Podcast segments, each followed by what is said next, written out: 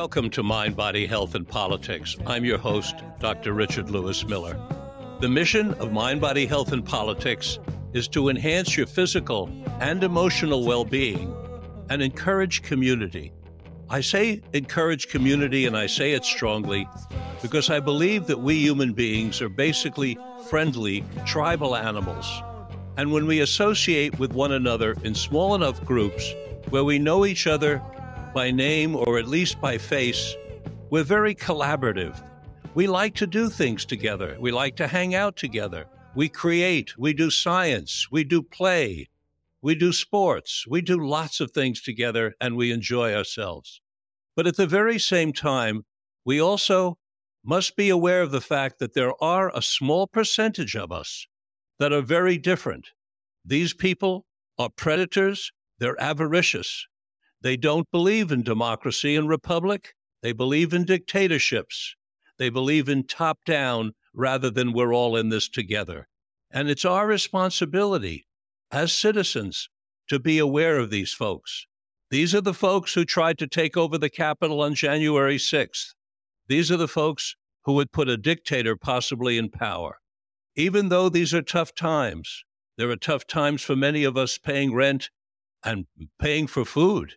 But at the same time, as citizens, we must stay awake and aware, and we must exercise our voting rights.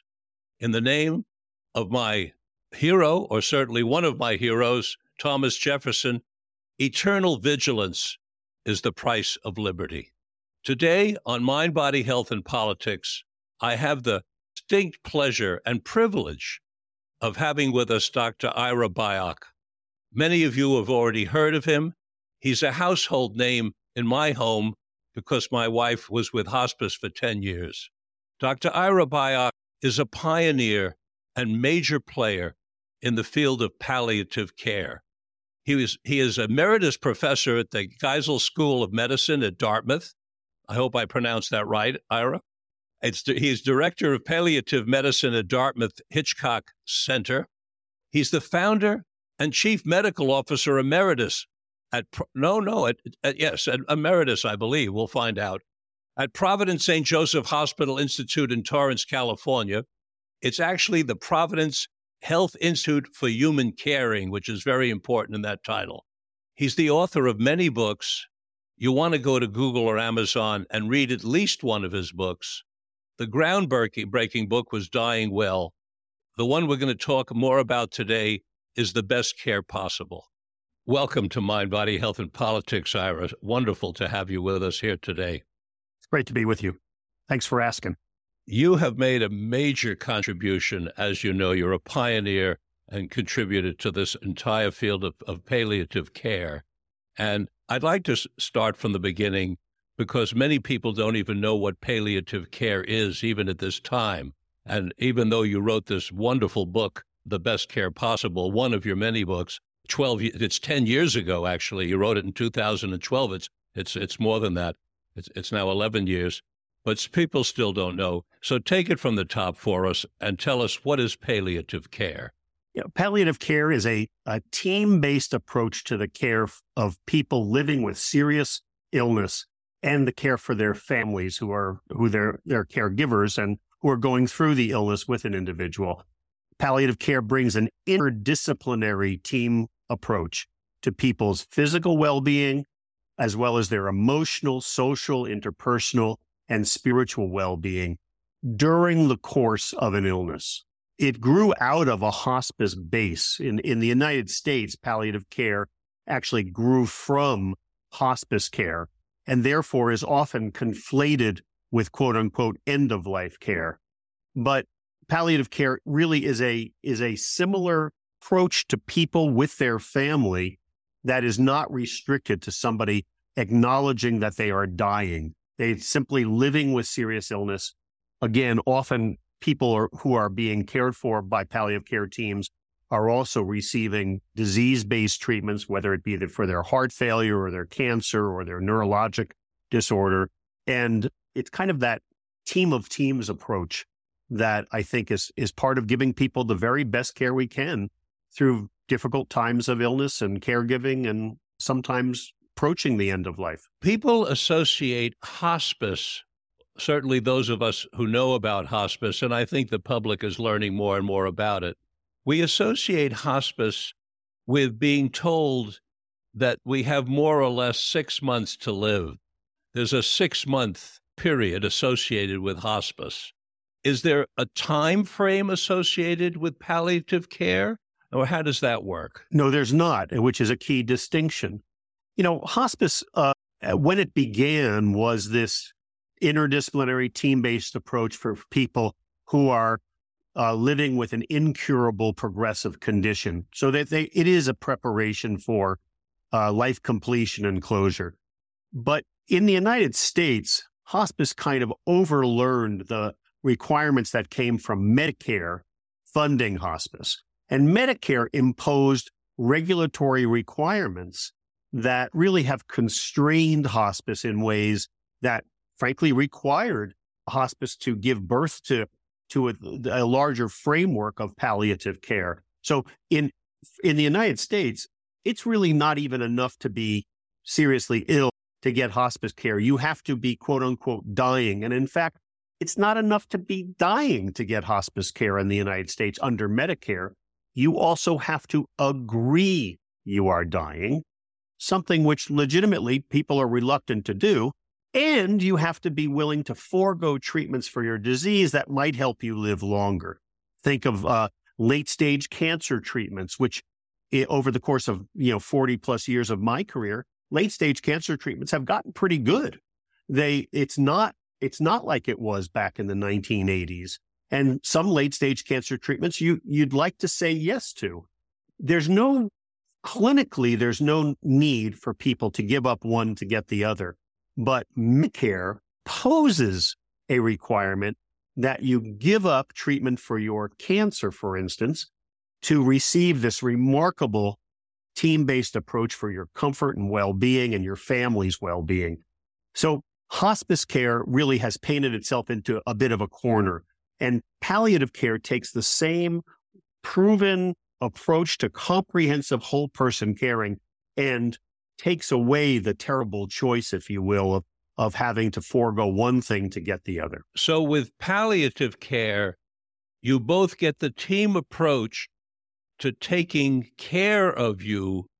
The, when I say you, capital U, all of you. And at the same time, you can continue to get your medical care. Yeah. So if there are possibilities for your extending your life or going on to live, you can have both. That's correct. And that makes that that fits the uh, reality of of of contemporary healthcare. For some even very late stage treatments uh, uh, or conditions such as congestive heart failure and some cancers, late stage treatments, uh, you know, can be continued. They don't they don't diminish the quality of people's lives, not always at least. They don't have that many side effects. I'm thinking particularly of congestive heart failure treatments. And it would be an imposition and not really clinically required to give up one to get the other.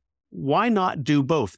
And by the way, the, the, the usual unsophisticated question is, well, it would cost too much to do both. Turns out that's wrong. It costs too much not to do both because when people gets are seriously ill, if there's a problem, they legitimately go to the emergency department and to the hospital. If you can meet people's needs in a fashion that allows them to stay home in the context of their family, but really legitimately meet their needs, you end up saving money over the total costs of people's health care. I reached out to you, Ira, even though your book is 11 years old, in part because the book is so important. Thank you. In part because all of us are going to face these issues at some point. Well, I take that back. Almost all of us are going to face these issues. There are people who won't. Some will just die and will die in our sleep, That's or will right. die by an accident, or will die That's by right. other stuff. But the vast majority of us are going to need this kind of care. So partly because we need the care, partly because because the public doesn't know quite what to do with this whole issue, even now.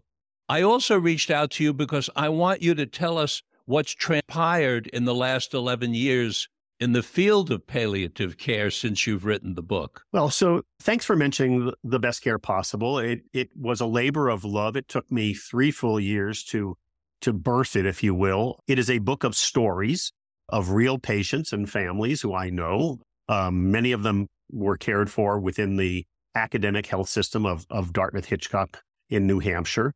Uh, some of them come from some of them are my own friends, and it illuminates the potential for really describing what the best care is for each person. It's not a one size fits all model, right?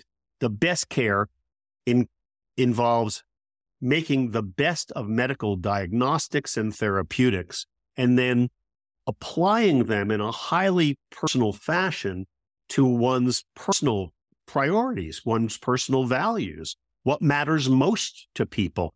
That requires some skillful guidance and, uh, and clinical expertise, such as palliative care provides. Uh, but it is, you know, I don't know what it is for each individual before I meet a given, let's say, patient who's seriously ill, but I know how to clarify what it is for each individual person so that they feel heard and understood and they are getting their needs met, their, their medical needs, their symptoms well managed, but also full attention to their emotional social, spiritual well being. We're in a period of dynamic change in American healthcare. And I think my best answer to what the question you ans- have asked as to what's happened in the last 11 years is there are multiple occurrence, some of which are, are conflicting, if you will. The science of palliative care continues to really blossom beautifully. There is research into symptom management, good counseling techniques, measurement of quality and, and patients' lived experiences, all of that. There is the, I know you're interested in psychedelics and the research and science of psychedelics and the clinical applications of psychedelics to, pe- to patients with serious illness uh, is one of the evolving themes, which I think is very hopeful. On the other hand, American medicine is plagued by pervasively pa- plagued by uh, greed uh, greed, I would say, is a defining theme of American medicine, and palliative care is not immune to it. And we've seen that happen in hospice care, where over 70% of hospice programs now are for profit. Significant, maybe 20 or more percent are publicly traded on Wall Street, and a, and a somewhat smaller but potent percentage are private equity owned. It's, it's really hard to imagine as somebody who was here in the late 1970s and early 1980s when hospice was was blossoming and starting to take over to think that the for-profit business segment really dominates hospice as an industry is is a bit challenging.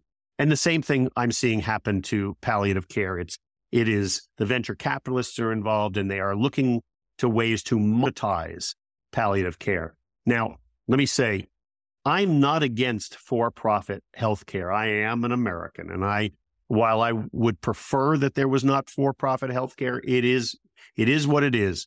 I actually want the for profit hospice and palliative care programs to survive and to thrive. I want them to thrive by giving really excellent care. I am not against for profit healthcare. I am strongly against bad care.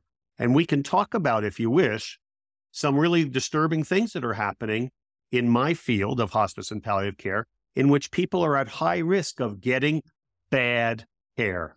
That's not okay. I'm, I'm going to take a sidebar here for a second, and because you mentioned psychedelics and my interest in psychedelics, and I want our listeners to know that you wrote a brilliant article on psychedelics in the Journal of Palliative Medicine. And I want to refer everybody to reading this article because uh, Dr. Ira Byock is a specialist in palliative medicine.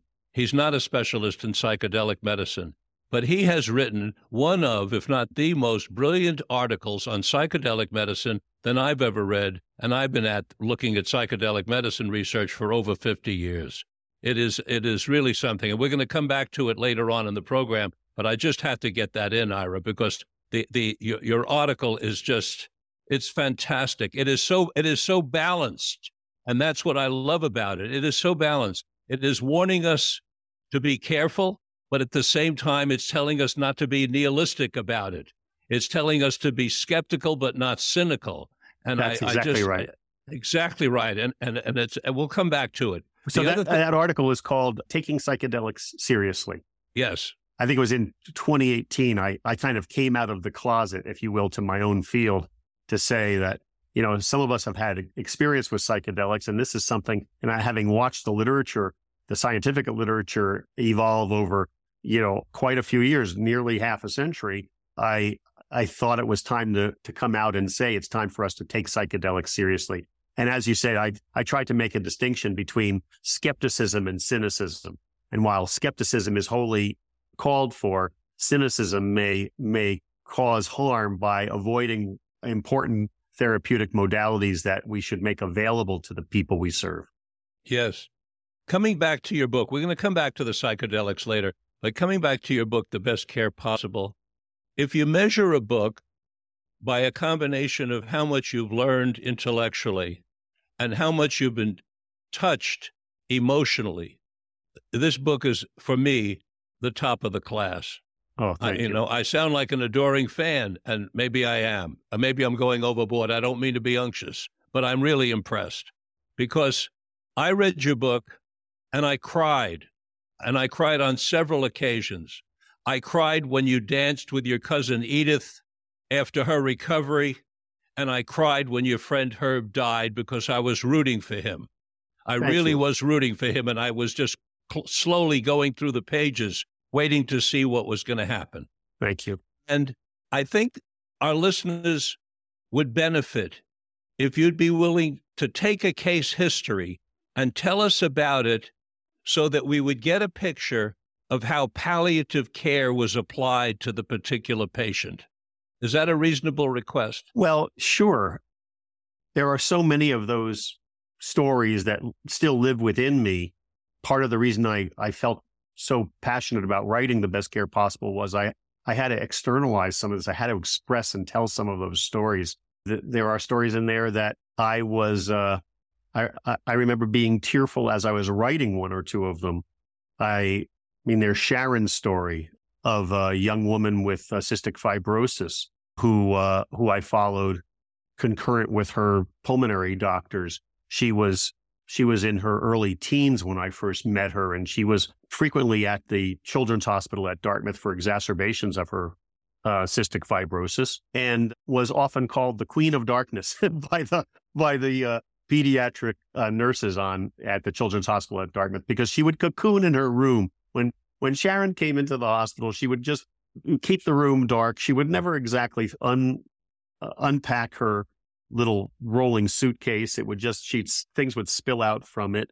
The only way she could control her life and her physical environment was to choose who she talked with and who she didn't talk with. And and she was in the hospital a lot. She was had a terrible case of cystic fibrosis. What many people are living with cystic fibrosis well into their 30s, but but uh, Sharon's disease was was very severe. She probably had multiple abnormal alleles, if you will. The, the gene was particularly expressive. Uh, and so it was not just her lungs that were gooed up, but her digestive tract. She ended up developing uh, diabetes and cirrhosis because of the effects of the uh, of the cystic fibrosis genes. Was suffering not just physically, but emotionally, socially, spiritually. Uh, her family was disadvantaged, kind of a bit dysfunctional, lots a broken family with financial difficulties and the like. Her mom could only visit on the weekends when when uh, Sharon was in the hospital. And I, while the team that I directed at, at Dartmouth was an adult palliative care team, uh, we did take care of some children. And as initially trained as a family doc, I was often one of the people, if not the person, who kind of took on such cases for their team uh, I made it my business to try to create a relationship with Sharon, and it and it took a lot of doing. I I, I had to knock on her door a lot of times, and the first time, you know, the the nurses and a child life specialist encouraged her to meet me, and so I knocked on and said, "I hi, this is Dr. Byock. I want to. Can I come in?" And she says, "Oh, I know who you are. you're Doctor Death. Hmm. Oh, that's how our that's that's how our relationship began. And I just would come back and say, you know, just want to check on you, see if see if I could do anything to help. Is there anything I can do to brighten your day today? A common question I ask patients in the hospital. Because of her diabetes, there was not very many treats that Sh- Sharon could have, but she liked these uh, flavored Dasani sugarless sodas. So I would bring her Dasani sodas when, you know, whatever. I'd go down to the little cafeteria or the internal 7 Eleven type shop in at Dartmouth and I'd bring her soda. And she also loved uh, animals. And, you know, she was a bright uh, young woman and she knew she wasn't going to survive this uh, condition. But she also had this cognitive sort of dissonance, um, uh, Richard, in which she would talk about wanting to be a, a, a, veterinary assistant or a groomer when she grew up. Mm-hmm. And I, and so I would talk with her about that. And she, um, uh, every afternoon she would watch um, on the Animal Planet. And if you came by to see Sharon when she was watching uh, this show, there was only two options. You either had to shut up, sit down, and watch it with her, or leave and come back. She would quite literally not talk with you if you were um, if you were there when when this was on. And so um, I watched a lot of uh, this show with Sharon. Um, over a period of time, uh, I I I realized that she really loved this guy and asked her, uh, "Why don't you write him a letter? You know, uh, you love this guy. You know all of his animals on his farm in Western Massachusetts. Um, why don't you write him a letter and and uh, have a dialogue with him?" And she said to me, "Oh, I, I, he'd never answer my letter. He'd never get it." I said, "Sharon, you write him a letter. I will get it into his hands. I promise." Um, I had no idea, by the way, when I said that, how I would, how I right. would get it into his uh, hands. Right. But I, I've done harder things than that. Of course. So three, three, it took three weeks. She worked with the child life specialist. She worked with uh, a uh, um, the nurses uh, at Dartmouth. She worked with um, uh, her mom, who came up on the weekends, and they she wrote a, a two page handwritten letter to um, to Jeff, whose name I'm going to find. I know I know you're a researcher. I know your work, so I know exactly what you're doing, and you're uh, not going to quit until you find it. I so have to find it. I'll give you a chance. Jeff, Jeff Corwin. His name's Jeff Corwin. Okay, he's good. he's quite famous. Uh, so um, she wrote him this three page letter, a uh, two page letter, handwritten letter, and I was able to get it into his hands. It wasn't the hardest thing I've done in my career. It, uh-huh. it, it, I could, I, we know people who know people, and I, and that wasn't surprising. What was surprising is he answered her within 48 hours. Uh-huh. And he invited Sharon to come down and spend a day with him on his farm in Western Massachusetts. The next time I saw her was when she was back in the hospital with another exacerbation. And for the first time in about two years of knowing her, she came over to me and she hugged me.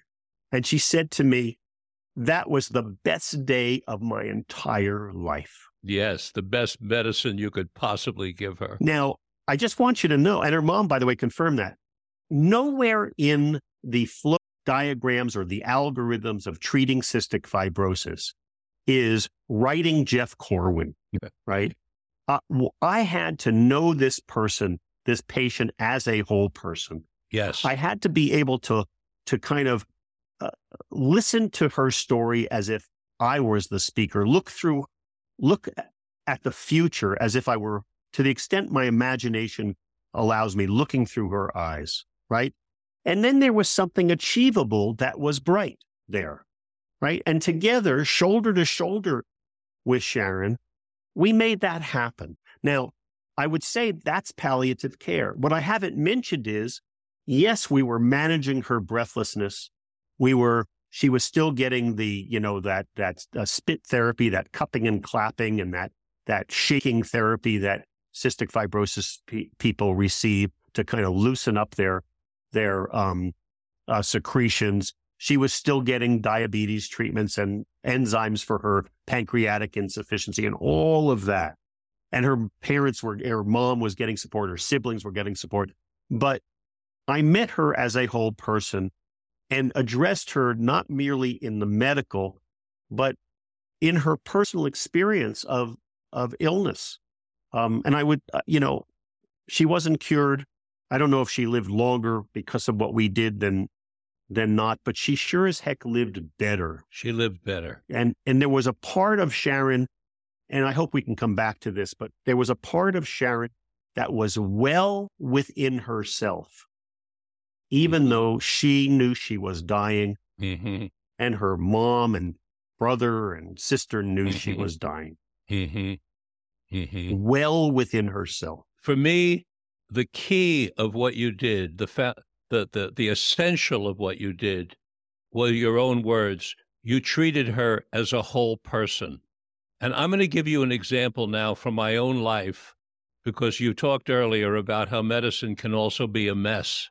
And I'm going to give you an example of my own life, which is the opposite of what mm. happened with Sharon. About 30 years ago, I was riding on a motorbike with some people that I knew, and I came around a turn, and a Winnebago was coming at me on my side of the road, and it hit me head on and ran over me and crushed both of my legs. Oh my gosh.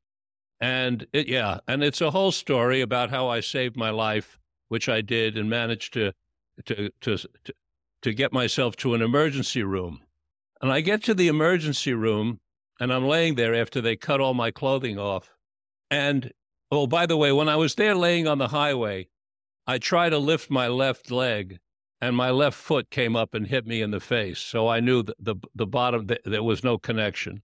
And the same was true of my right leg. They were destroyed. They were crushed because they were run over. So I'm in the in the laying there in the emergency room, and all of a sudden I feel this incredible pull on my left leg, and I scream, "What was that?"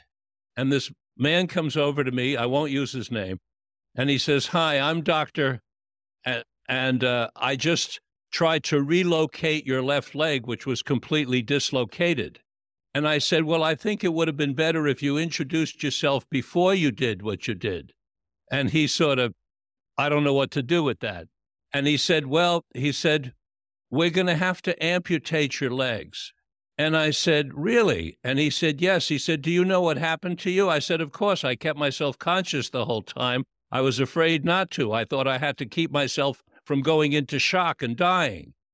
And he said, Well, you did a good job at that, but we're going to have to amputate your legs. And I said, Why? And he said, Because you were run over. You know that by a Winnebago. You could be bleeding out. I said, Doctor, from the time I was run over to the time the helicopter came and the time the helicopter got me here, and by the time you came in, if I was going to bleed out, I would have bled out already. How is it that I'm talking to you? I think we need to do an angiogram and find out what's going on in my legs. He said, okay, I'll do that. He said, but you won't have, you won't have control of your legs. He said, you can't. And I said, well, how come I can move my toes? And I showed him how I could move my toes. So they do the angiogram and he comes back with a look on his face and he says, I don't know how to explain it, but your legs, the, your vascular system in your legs is intact. So I'll cut to the the part of the story that I really want to tell you about, which is the first surgery, by the way, was 15 and a half hours to save my legs. I talked him into non amputation, and, and I have legs. And I'm in the hospital two days later, and I'm running a temperature of 105. I'm in intensive care. And the temperature comes down to 103. They take me out of intensive care. My temperature goes up again. They're going to start looking inside my body for the source of an infection. Meanwhile, my legs are up in a trapeze and they're fully encased. A, a nice young doctor comes in and he sits down next to me and with a pleasant look on his face. And he says, I've got great news for you. I said, What's that? He said, We looked all through your body. There's no sign of any blockage in your vascular system. You do not have an infection. We think the elevated temperature was your body's reaction to the lengthy surgery, and you're going to be walking out of here within a few days. And I said, I, Would you mind saying that again? He says, You'll be walking out of here in a couple of days. I said, Have you looked at the bottom part of this bed? Those are my legs up there in the. And he looked over and his face turned bright red. And he said, I said, Do you think I'm going to be walking out in a couple of days? And he said, Well, he said, nowadays we specialize in certain things. And I'm sort of, that's outside of my specialty. Oh, yeah. Yeah. Yeah. That's a true story. Oh, that's my goodness. True, I know. That's a true story. So, that the reason I tell it is because it's the other side of the continuum of whole person care. Right. He he didn't have any sense of the whole person. He had a sense of what he was looking for, the source of the temperature. When he found that, that was enough to go on. Lord have mercy. I know. So I am 100% with you on the importance of treating the whole person. And what I want to know with Sharon, oh, first of all, before I go with that question, tell our listeners what cystic fibrosis is so they know what it was that this young lady was dealing oh, with. Oh, sure. So cystic fibrosis is a genetic disease and where the um, the mu- mucus that uh, our body produces, uh, particularly in our lungs, but also in like the GI tract, the, the mucus that glands produce uh, in the in bile and and pancreatic uh, secretions gets thick, uh, and it's and people with cystic fibrosis have have this abnormal gene where uh, that they've inherited from both parents. You have to have two of the genes to to actually have not be a carrier, but actually express the the disease. Uh, the it's the the um, mucus is so thick that they can't clear it, and it causes mainly lung problems. Uh, but it in Sharon's case and in many other people, it can other cause other problems, particularly in the in the GI tract. Thank you. That's that's helpful, and it's it's always terminal within a certain period it, of time. Um, it has been, yes. Uh, people's uh, longevity, average life expectancy has changed dramatically uh, while I've been a physician. It used to be uh, rare that people uh, with cystic fibrosis lived to see their early 20s. Now people are in their mid 30s, some in their mid 40s, even with it. uh-huh. And and I fully expect that we're going to cure this one. I, I, think that this is one of the the uh, uh, diseases that um, gene therapies with CRISPR, you know, uh, therapy is a, is a um, a good target. Cystic fibrosis is an excellent target for these therapies. So I, I fully expect that much like um, I think is also going to happen with things like uh, sickle cell disease, where you have a single gene that's abnormal that you know I may live to see the cure for these diseases. But it but it has been fatal and still is fatal uh, for people. Late stage cystic fibrosis. Some people qualify for lung transplants uh, and and can live with a, a new lung, which is not an easy life either. But it it you know that's one of the very late stage treatments uh, for cystic fibrosis these days.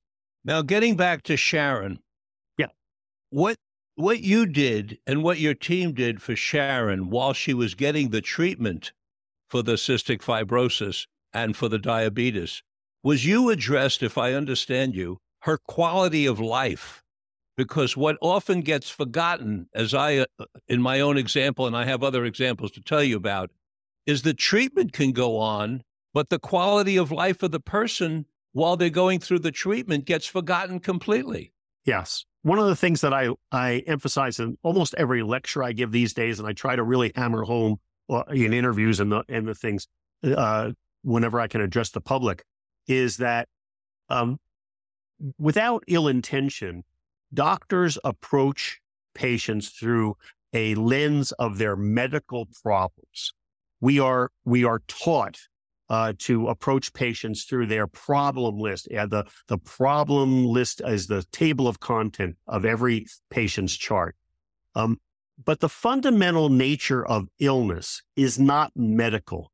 The fundamental nature of illness is personal, right? It we know this when it happens to us. It entails the medical, of course, but the nature of illness is personal and it's personal for every person with a serious diagnosis. But for every person who receives a serious diagnosis, the people who love that person share in the illness experience. It is, this is personal.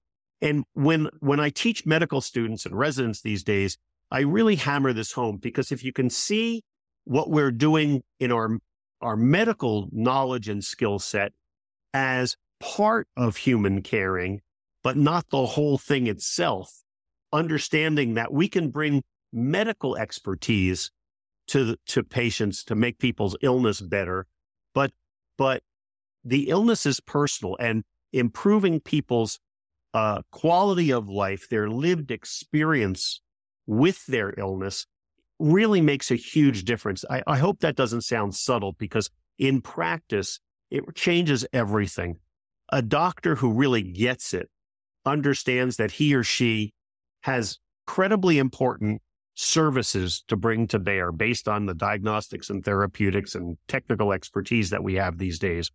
But that is part of human caring, not the thing itself. Patient care has so much more to do uh, uh, than just the the medical and technical.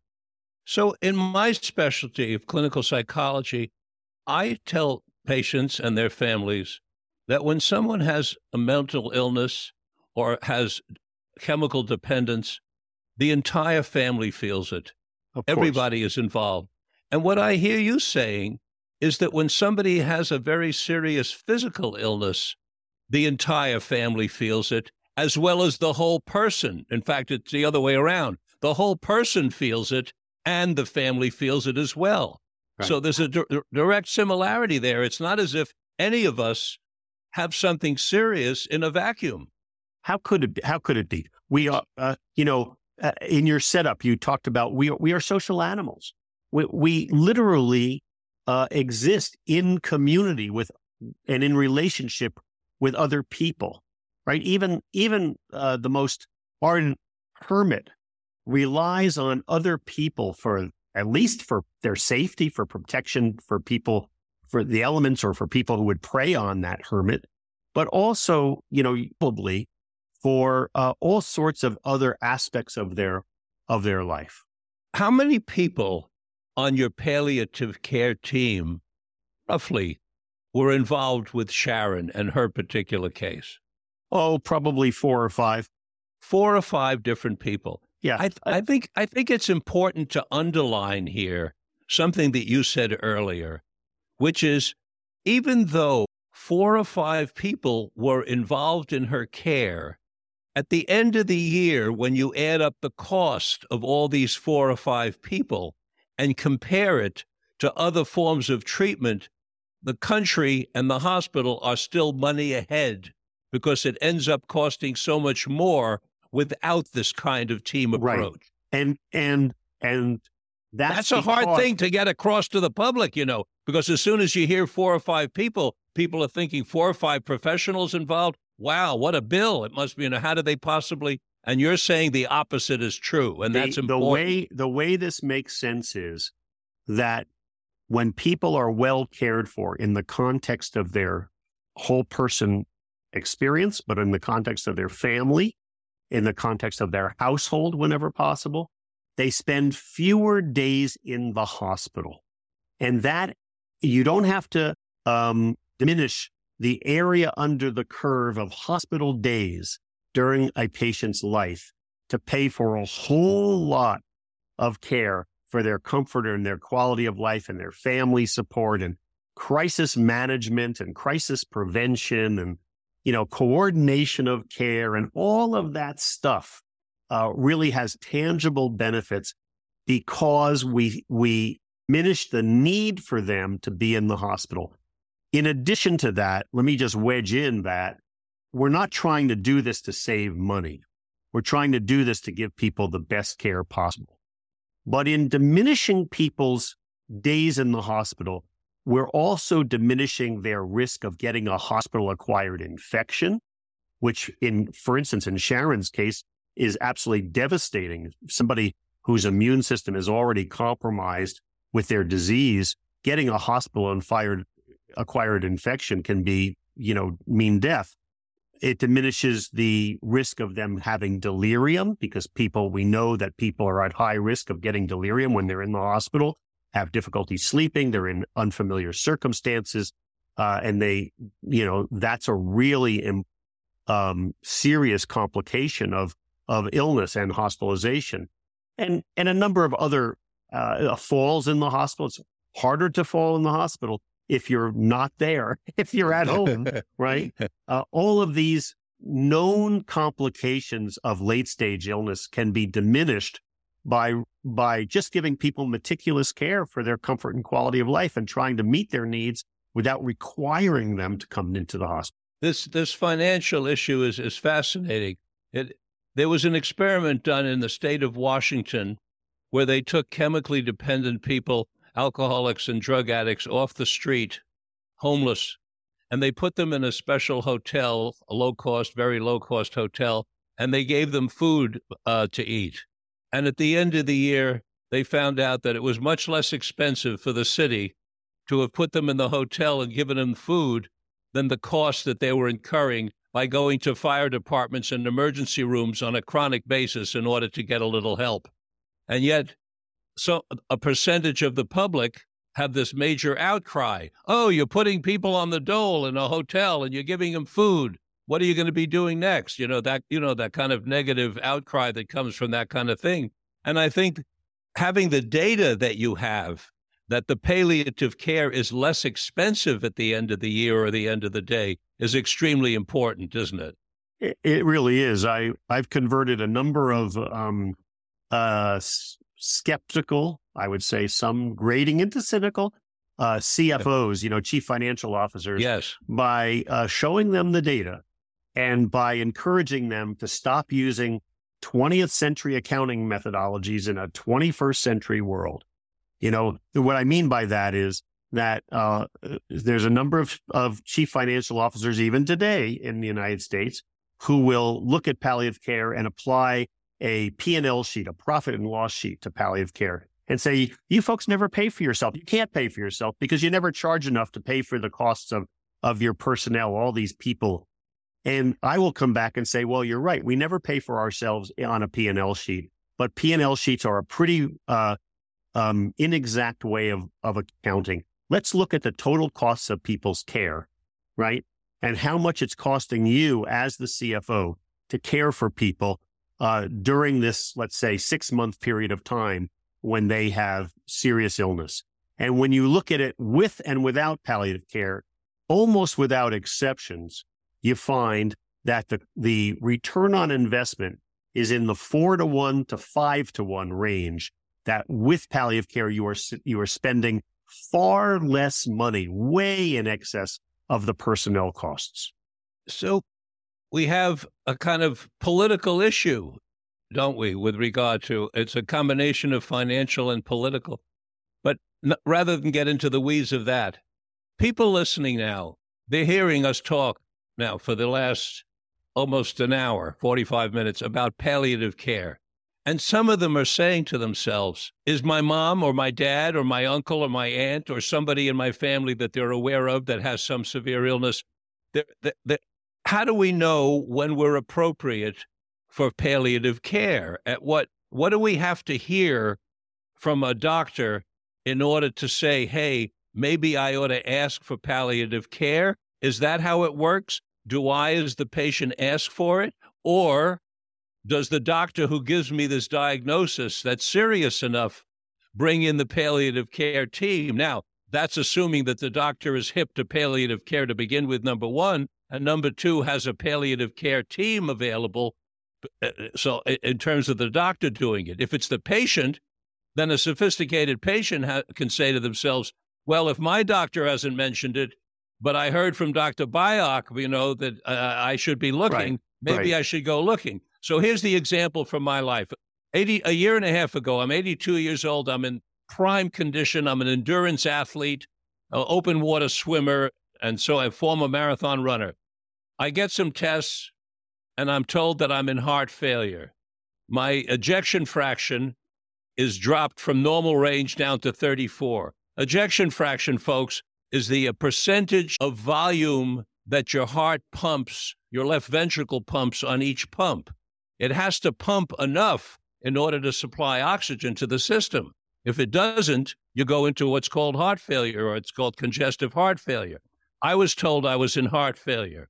Within a week, a biopsy that I called for on a pimple on my face that had been misdiagnosed for a year. And I finally said to my doctor, I think you better cut that off and, and mail it in for a biopsy.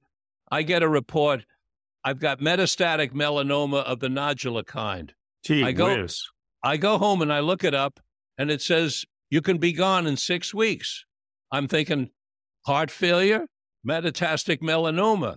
Now, I can tell you the story of what happened with that, but that's aside from what I'm reaching out to you for. At that point, was I a candidate for palliative care? Sure. Uh, You know, so you ask a great question. Let me let me take a quick run at it. Um, firstly, um, uh, if a physician brings up the potential referral to a palliative care program, one of the main things that patients need to say is yes, thank you. Right? Many people conflate palliative care with hospice. They hear palliative care and think that they are dying. No, they are ill and might benefit from this team approach for their comfort and quality of life and their family support, right? So that that's one thing. You know, uh, lose the fear. This this is just part of giving you the best care possible. There's this team of teams approach, which I think is really helpful to think about when we're when we have a, a serious illness. Um, I'm a big believer in second opinions when people get a serious diagnosis, third opinions, um, fourth opinions. Just make sure one of those consults, one of those specialty consults is with a palliative care team. Ask for it. It's not, it doesn't mean that you're giving up one thing to get another. You, you know, you, you want the best care possible. And, and I, I think in America today, as good as our healthcare system is, and I, and I think our, our healthcare system excels in some things, particularly highly technical diagnostics and treatments for, for diseases. Um, one has to advocate for self or those you love. Uh, it is, we know our health system is, is, uh, um, dysfunctional in some regards. There's a, a lack of continuity, poor communication between various doctors who may be contributing to a patient's care. Uh, lots of ways that people can fall through the cracks. So, as an advocate, as as a good, uh, I, I hate to use the term consumer, but but if you can think of yourself as a consumer of healthcare, be an assertive consumer. Don't take the first deal at face value. Get a second opinion. Trot yourself off to another center to to hear it from somebody else, and and then ask by name for a, a palliative care consultation. You're asking a lot of a patient. We're we're in a situation in today where if you don't think if you think you're going to get the best care without advocating for yourself, you are naive. You're in a you're putting yourself in a disempowered uh, uh, position because it's not forthcoming for many people in American healthcare today. Wouldn't we both advocate that when a person gets one of these diagnoses, they team up with at least one family member or somebody else to help advocate for them because they are the principal and they Without may question. be they may be anxious and upset and not able to be the best advocate Yes. for themselves but maybe a husband or a wife or a cousin or a friend can uh, correct Yes. Isn't that Ex- something we would exceedingly important. Thank you for making the point. Yes, you need help. You you you know you need to have an advocate for yourself. You want you know uh, somebody, particularly if you're not medically sophisticated, you want somebody in the room to come with you for appointments. Maybe with a uh, one of these little MP3 or MP4 recorders to record the visit because it's really hard to hear everything that the doctor is saying. You want to write down questions that uh, and work with whoever your advocate is uh, as in a partnership so that when you come to the doctor, you have a series of questions because once you're in front of the doctor, it's often really hard to remember what you were planning to ask. Write them down. It's remarkable how important that is. And then make sure you're getting your questions asked, answered. You know, questions like, who do I call if I have a problem at night and I, I have a new pain that I can't identify or I develop a fever? Do I call you, doctor, or do I call one of my other doctors? What do you, what am I supposed to do? Right? Things like that. You, you shouldn't be leaving a doctor's office if it's in a heart a failure, you know, cardiologist or a oncologist or your primary care doctor without having some clear answers to questions. I want to underline what you're saying in bright red. I want our listeners to hear that what Dr. Ira Byock is saying is not just bring a person with you, which is what I've been advocating for many for decades, but he's saying go further than that. Record the interview if you possibly can, and definitely take notes because it's an anxiety producing situation. We could miss important things, and he's giving us a, a, a, suggestion as to how we can handle that. And I, I think it's an excellent suggestion of, of actually recording the interview. I'm a rather sophisticated person, and I came away from hearing those diagnoses and what went on afterwards, sort of scratching my head saying, nobody has ever even mentioned to me the possibility of counseling or talking to anybody in the world about how I might feel feel right about exactly how, about about not only getting these two potentially terminal diagnoses, but getting the two of them within a week of each other. what an experience! Was, My gosh, it was quite an experience. It was My quite heavens. challenging. Yes. Well, you seem to have been living with these it, conditions it, well. Oh, I did more than live well with them, Ira. I conquered both of them. Uh, you know, we did a sentinel uh, uh, lymphectomy, and it turns out that the metastatic cancer never went into even went into my lymph. I called my surgeon on the phone when I got the results. I said, "How the hell did I have this thing for a year and it didn't go all over my body?" And he said, "Richard, your your immune system did a remarkable thing. It built a capsule around the around the cancer and prevented it from going anywhere."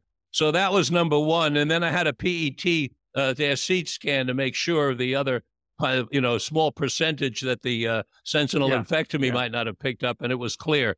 That took care of that.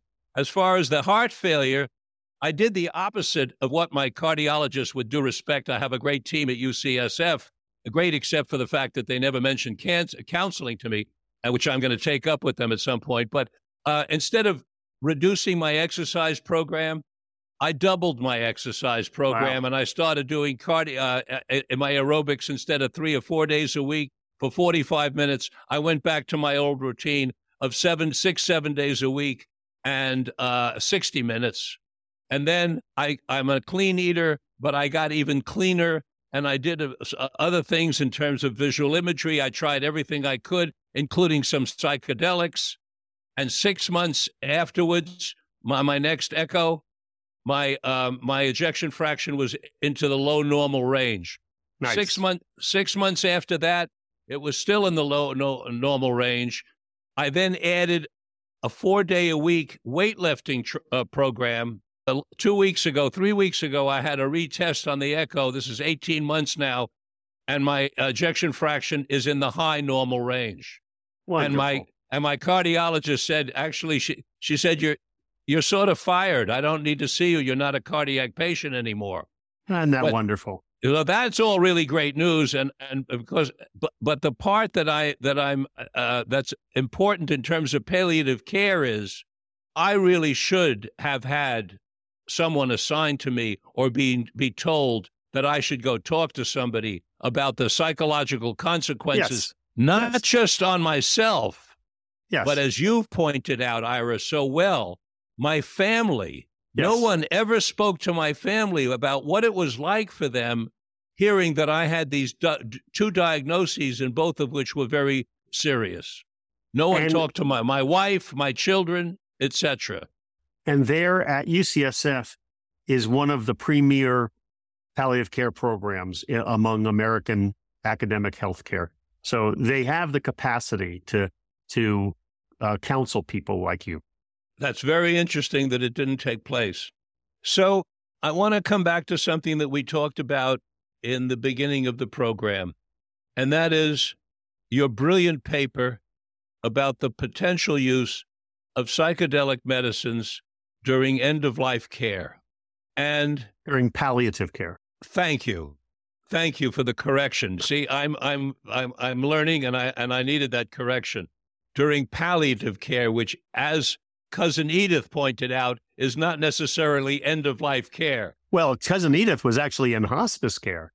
That's right, which, right. Which we had to fight with her uh, cardiologist to, to refer her, even though she was acknowledged to be dying, and they were they were done treating her for her cardiology. And we, you know, I had a, you know, he thought I was absolutely crazy And with with hospice care, she was able to accept her uh, physical therapy, and she got home. She got less depressed. She started eating better, moving better, and she ended up, you know, doing well and and getting physically better.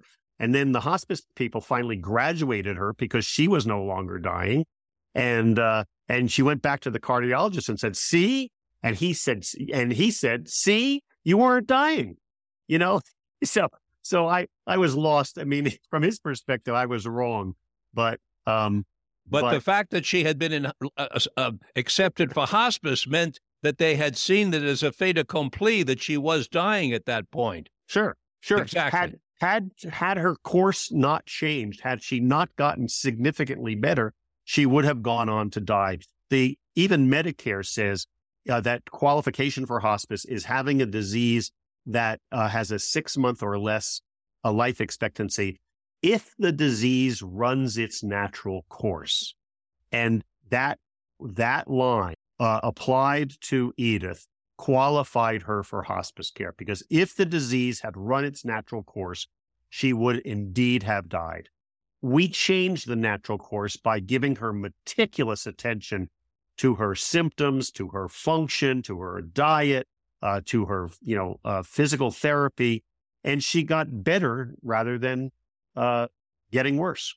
And this all occurred when, as I recall, when she was about eighty-two. Yeah, and she she, was... she lived she lived to at least ninety because you were dancing with her. I think when she was ninety years old at that wedding. Remarkably, remarkably. Folks, you have to read that story. You've got to buy this book, The Best Care Possible. You must read this. It's so it's so moving and touching, and it's a story of you hope. You can't make this stuff up. You can't make this stuff up. No, no, no, you really can't. What's happening now is there's a renaissance, as I think you know, in psychedelic medicine, because for the first time in over 50 years, the government is finally allowing some research to go on in addition to the little research that's been going on during that 50 year period by those courageous people, uh, you know, who kept knocking on the door of the government until they finally let them do a little research. And you know what happened. You know, uh, uh, Roland Griffiths at Johns Hopkins did the groundbreaking study with psilocybin and depression, and it sort of opened up the field, and there's more going on. And so, what's happening now, as you very aptly point out in your article, again, it's in the, the Journal of Palliative Medicine, 2018. Well, you can, by the way, you can get it. Uh, I, um, uh, I purchased the rights to it uh, from the journal, and it's on it's on my website as well. Oh, so it's fantastic! So it's uh, I have a website uh, artly artfully named irabyock.org, ir irabyock.org, and under articles there, taking psychedelics seriously is is up there as a as a PDF document. Um, okay, folks, you, you want to read this article? It's it's a it's IRA and it's Byock is B Y O C K. IRA, dot org. Go there and read this article. It's, it's one of the best, if not the best, you're ever going to read. And see, what's fascinating to me, in addition to incredible amount of work you did, when you said it took three years to, to write this one book, I don't know how long it took you to write this article, but it's obviously, it took you a lot of time. And, and I, I have a lot of respect for that. What you're pointing out is something that we're experiencing, those of us who are deeply involved with psychedelics. Namely, people all over the country are reaching out to psychedelic guides and psychedelic therapists. A lot of it under the table, a lot of it in places where it's legal, because there are now 16 places in the United States, 15 cities, and one state that has decriminalized uh, plant medicines. It was started with, you remember, uh, Denver and then Oakland and San Francisco, the state of Oregon, Detroit. There are many others. So we have a kind of a phenomenon going on where people are either traveling to these areas to get psychedelic treatment or they're getting it, quote, under the table or sub rosa where they live. And as you're cautioning us, people are coming into a lot of this therapy thinking they're going to get a panacea or they're thinking that, you know, this is it, one time and I'm cured. And what they're not realizing is the medicines themselves, at least in all the research and experience and personal research that I have for over 50 years, these medicines don't cure anything. What they do is they reveal a lot. And then it's our work in our own psychological therapy and our own introspection to integrate what it was that was revealed to us and then create the healing process. But it's not as if we're going to go somewhere for a weekend or a week and something to give us a magic bullet. This isn't any more of a magic bullet than a lot of. Now, that's not to say that we, there aren't brilliant insights that have been achieved, because in my second book, Psychedelic Wisdom, I've got lots of stories like you have in your book. And, and I have lots of stories in my case of, of people having remarkable things happen as a result. But yes. that doesn't but that doesn't mean we know it all. And basically what I hear you championing, and correct me if I'm wrong, is you're championing the cause for a lot more research and for the government to allow the research and to allow the scientists to really dig deep. Y- yes, indeed. Uh, and I'm an advocate for careful use of these drugs in a therapeutic setting. We, we use the phrase uh, psychedelic assisted therapies. Uh, these are not panaceas and they're not drug therapies in the usual way of thinking about drug therapy, where a drug is changing your metabolism and it, it acts to correct some deficiency. And when you stop taking the drug, the effect stops and there's, you know, tissue toxicity or side effects uh, when you're taking the drug. Uh, all of that, that's, it's not that. These, this is experiential therapy. Uh, it is the the drug uh, enables an experience that is uh, sometimes very very deep, and and as you suggested, it's it it is it's hard work. Uh, this is therapy that engages people in the hard inner work uh, that of the of the things that may be underlying their um, uh, psychosocial spiritual distress. It's real and and it's powerful uh, and while there's no tissue toxicity to these drugs, unlike you know your the blood pressure medication or antidepressants, they're not. It's not that sort of thing. Uh, but they are. They can be dangerous because they disinhibit people. They make um, during the during the experience uh, some very scary things may come up that uh, people need to be aware of and prepared for, and have guides with them who are who are used to guiding people through these experiences. In that careful setting, the uh, percentage of people who report that that these experiences were in were highly important and therapeutic for them is remarkably high. And you, you know the data: sixty to eighty percent of people in some studies say this has been one of the most important experiences of my life. Yes. Uh, so it's they're, you know, this is big time medicine. I, am very worried that um, that um, the change in the laws, the fact that these medicines can be, you know, uh, easily obtained these days, they can be grown. They're not plant medicine, by the way. Only it's because fungi are not plants, so it's plant and fungal medicines. Point well uh, just taken. To be, uh, just to be, I'm, I've been corrected multiple times myself about that. Um, but but I worry that uh, we may um, uh, the, the, the circumstances are there for serious abuse of these medicines. These are not party drugs, damn it, and and they're not rave drugs. And I'm really afraid that in unsupervised hands, uh, people who are using them for a high, uh, some very serious consequences can occur. So whether it's in a medically supervised, psych, you know, psychologically guided uh, context, or within a religious or spiritual context where there's real discipline involved, where people are screened, they're carefully prepared, they are guided through the sessions, they meet again with the the guide, whether therapy or or spiritual guide to integrate the experience. All of that is really necessary for these to be safe. We have an uphill battle in that regard, Ira.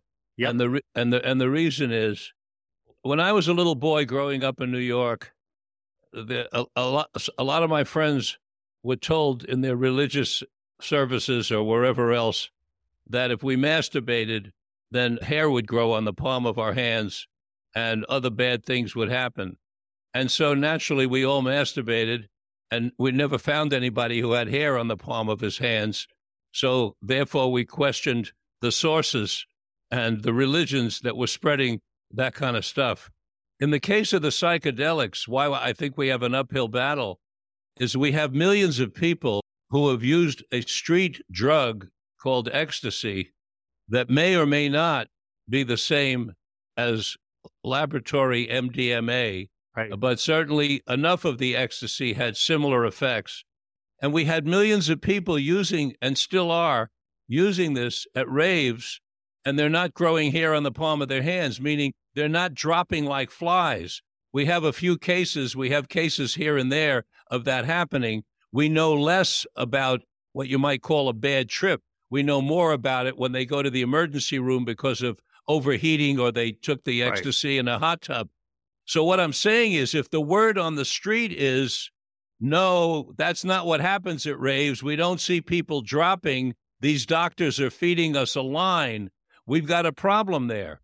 And yet, you and I do know that there are unwanted complications of these medicines. Uh, unwanted complication of medicine is my terminology for side effects because I don't think they're side effects. I think they're unwanted complications of medicines. And and we know that there are, and we're trying to to be cautionary because our way as professionals is safety first. Right. But we do have a bit of an uphill battle because so much disinformation has gone out there to the public. They just don't know who to trust anymore. You know that. It's true on so many things politically nowadays. The public doesn't know who to trust. They don't know which newspapers to trust. They don't know which television programs to trust. It's a, it's a it's a very serious situation that's been created here with regard to that because trust is everything. Without trust, what do we have? We have people with with high anxiety, and right now, as as in my area, and I'm sure you've heard of it too, we're being informed that we have almost, if not actually, an epidemic of anxiety and depression. Every therapist I know, in every city I know, has a waiting list. It wasn't that long ago that just going to therapy was a stigma, and people hardly even you don't want to tell anybody about it.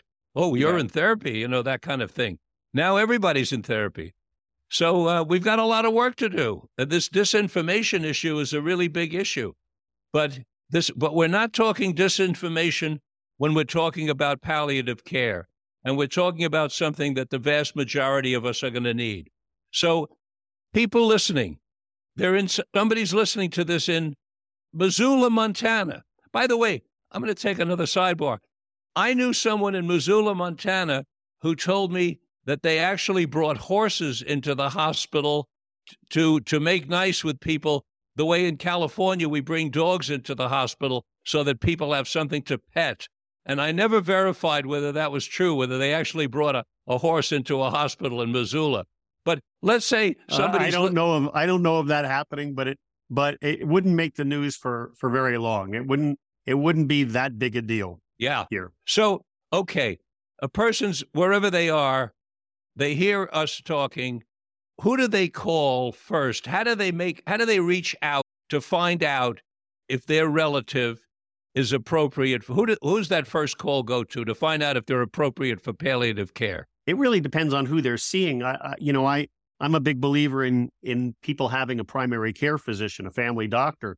I would start there. Good. Uh, but but also, you know, if, if, you're seeing a disease specialist, whether it's cardiology or neurology or oncology or pulmonology, whatever, um, asking there as well. Uh, don't be too off put if if uh, you see blank stares come back at you you may need to, you know, uh, uh, Google uh, palliative care at the local hospitals. Most palliative care these days is anchored within a hospital based program, though they may well be seeing outpatients as well.